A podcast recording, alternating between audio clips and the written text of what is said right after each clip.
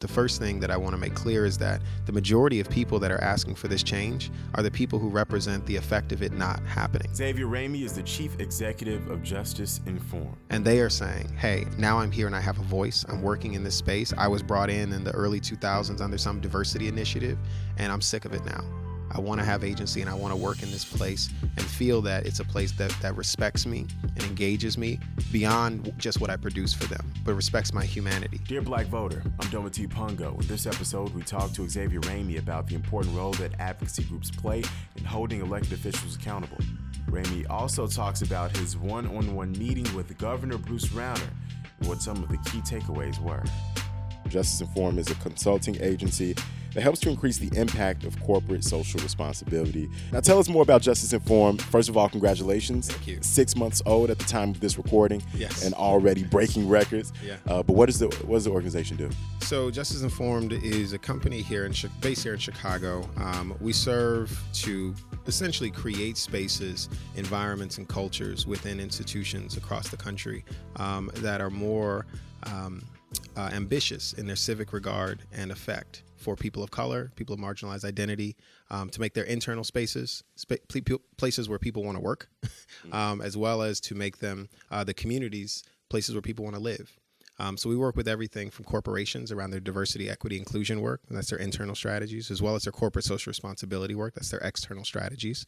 Uh, we also work with uh, nonprofits around their back office work, messaging for dignity, um, a lot around their diversity, equity, and inclusion work, uh, primarily with boards. We, there's a lot of problems right now in nonprofits, um, given that a lot of boards of directors are primarily white. Um, they're often very wealthy. Um, the clients are often people of color, and the disconnect now that people have rights and agency, and, and people of color are wanting to have voice. Um, they've always wanted to have voice, but now they have the political and the social capital to do so. Um, it requires people who are adept at creating a smooth transition for that. Um, while still holding the line for, for justice in those conversations. And then finally, uh, we work with foundations. Um, we're trying to push more and more foundations to look at a trifold way of looking at their investments, their engagement, and how they fund, um, and then finally how they communicate about what these issues are. Because often these foundations are the spaces that create the language around what's happening in the hood and why it's the hood.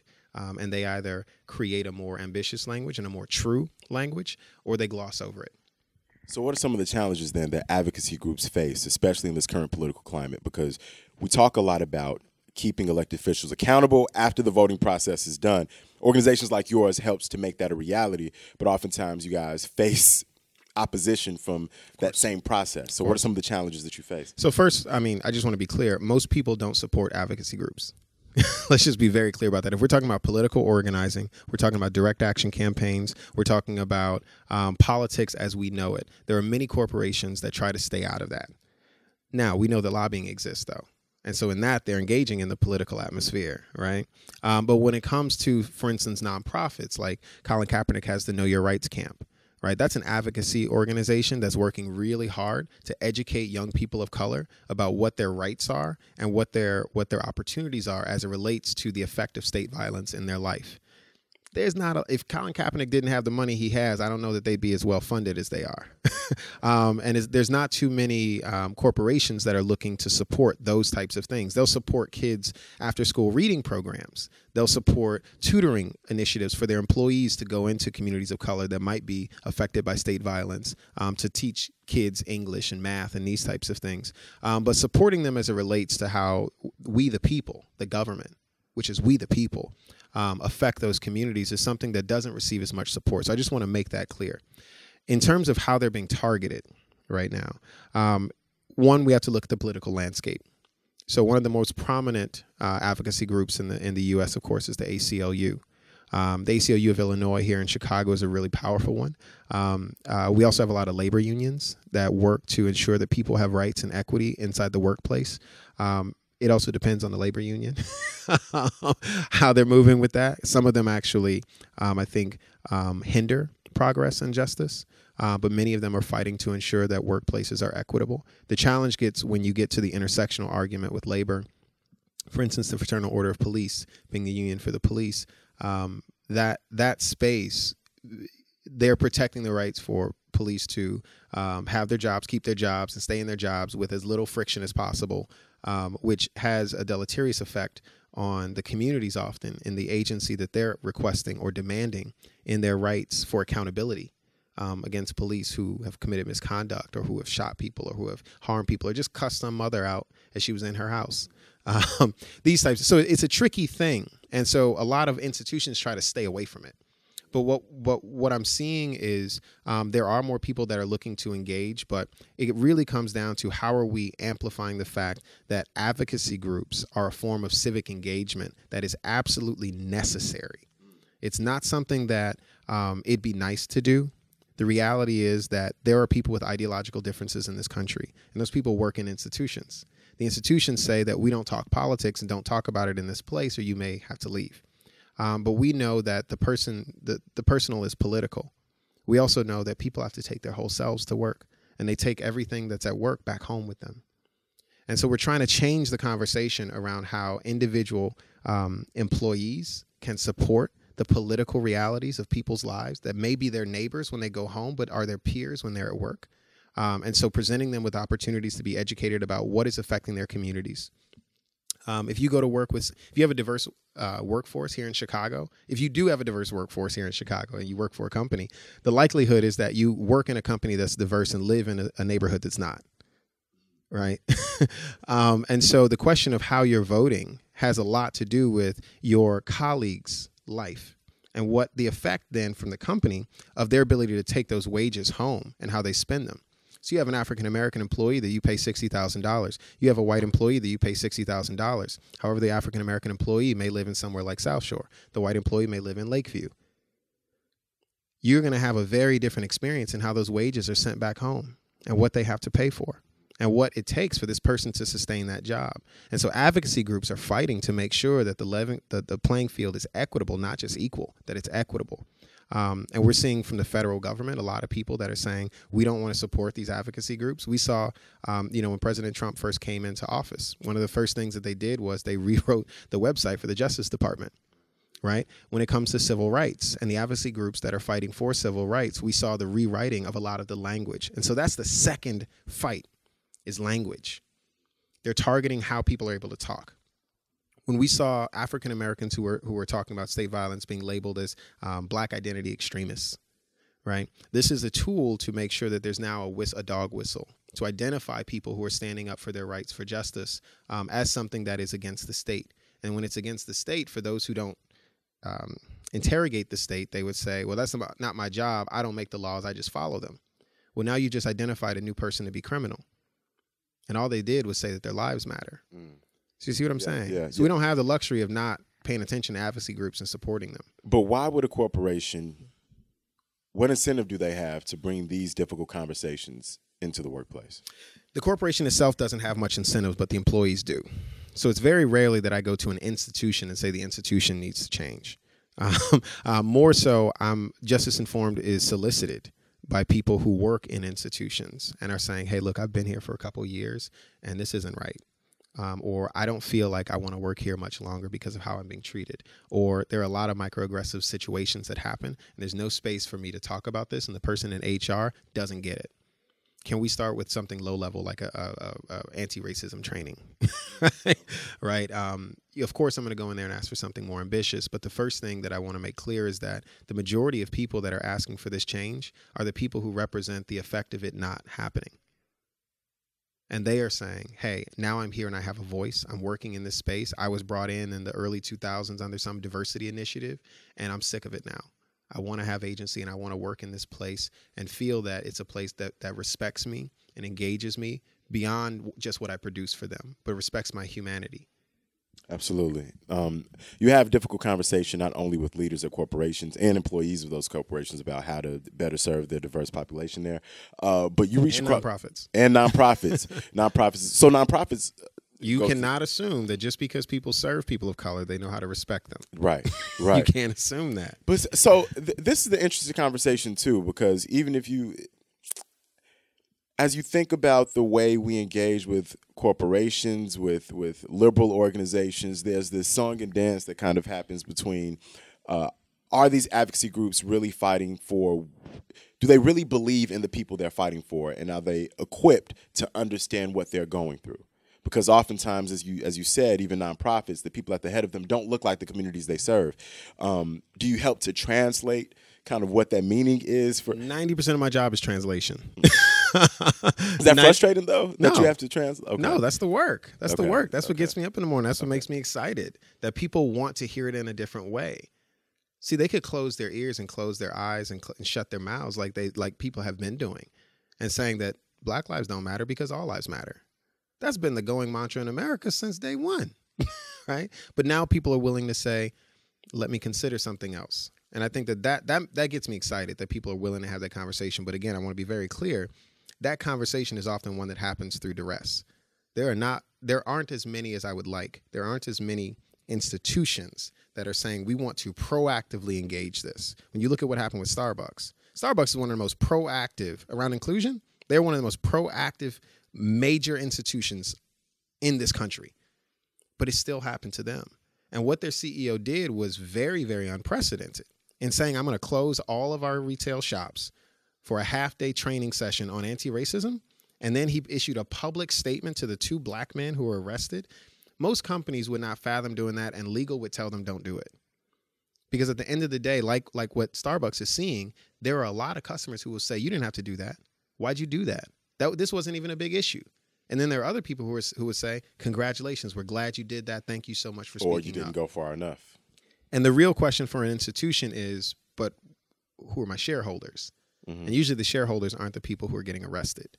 They don't look like them. And that's that's part of the when you're talking about song and dance, like that's the nimble tightrope that I'm finding executives in, even if they have the heart and the desire and the ambition to do it, the legal liabilities of standing up and speaking still preclude them from engaging in a way that's as ambitious as they would like it to be.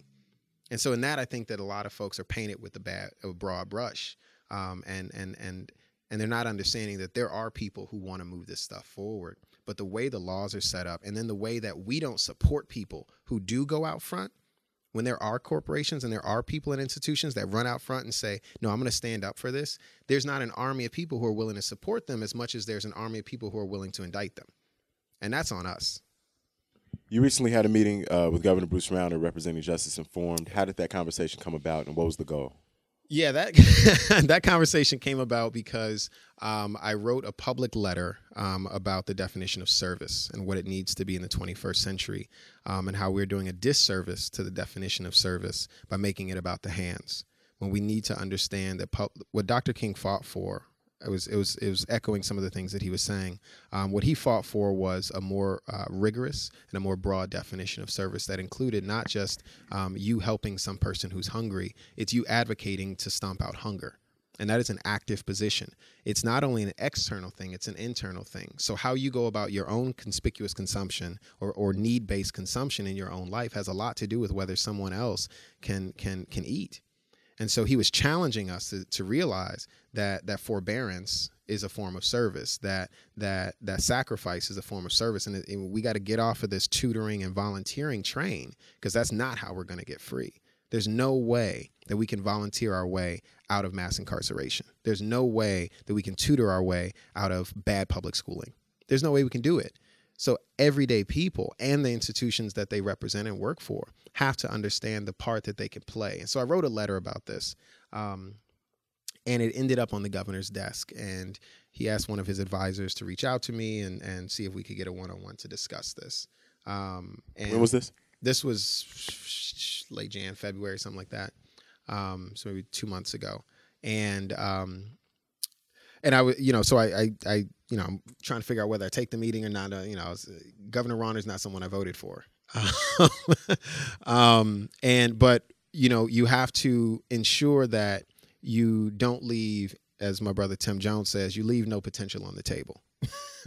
um, you you have to see the opportunity before you and stand stand in that and and take that uh, heat, those bullets or whatever. Um, if you were positioned to do that, and so I felt in that situation, okay, I'm going to take this meeting. I'm going to talk to the guy and see what he has to say. And uh, what came out of that meeting? Um, we had a, some interesting conversations around unions. Uh, I know that's one of the things he really cares about. We talked a bit about charters, um, and we talked a bit about what business means in the state of Illinois. For myself as a business owner, um, you know, I have a lot of expectations for what the state should be providing. We talked about taxation. um, and how how high the taxes are for businesses here, um, and the effect of those of that taxation on. For me, I don't mind having high taxation so long as I'm sure assured um, that that taxation is going to help people, not just hurt people, um, not not just and doesn't hurt people.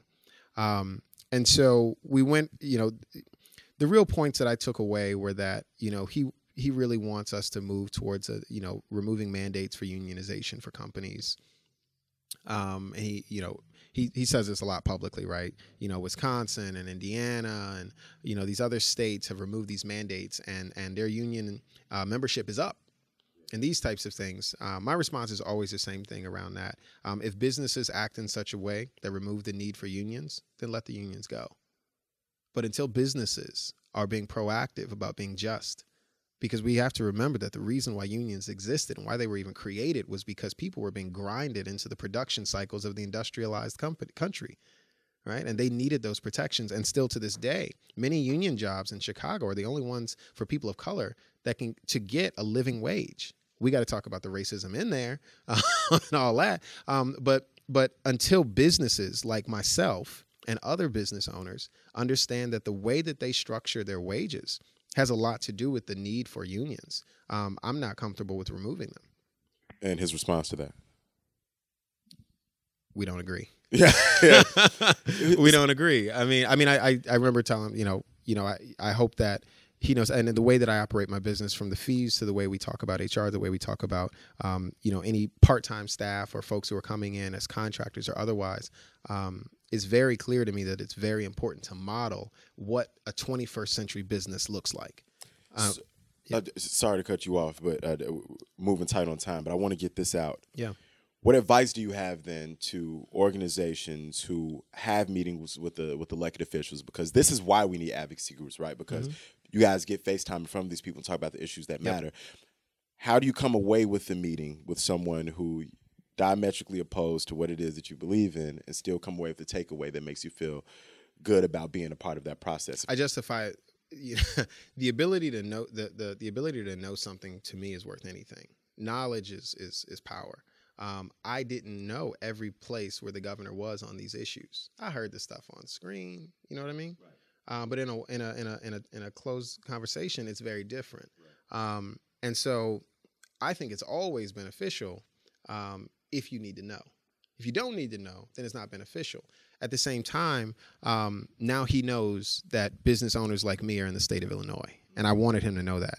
Um, that there are businesses like me, and as I told him, there are, there are people of my age group, the older millennials, the younger millennials, and now we got Gen Xers that are coming. That we don't want from business what you all have built businesses to be, and we're going to model and replicate and scale what businesses should be because we are the ones who inherit this century. And that's what I was there to do, and that's what I did. A large part of why he says people are leaving Illinois is because of the business opportunities. Yeah, that's or, not true. Or his ideas like thereof. and I mean, people are calling it an exodus mainly. That's part of it. That's part of it. Of the black population.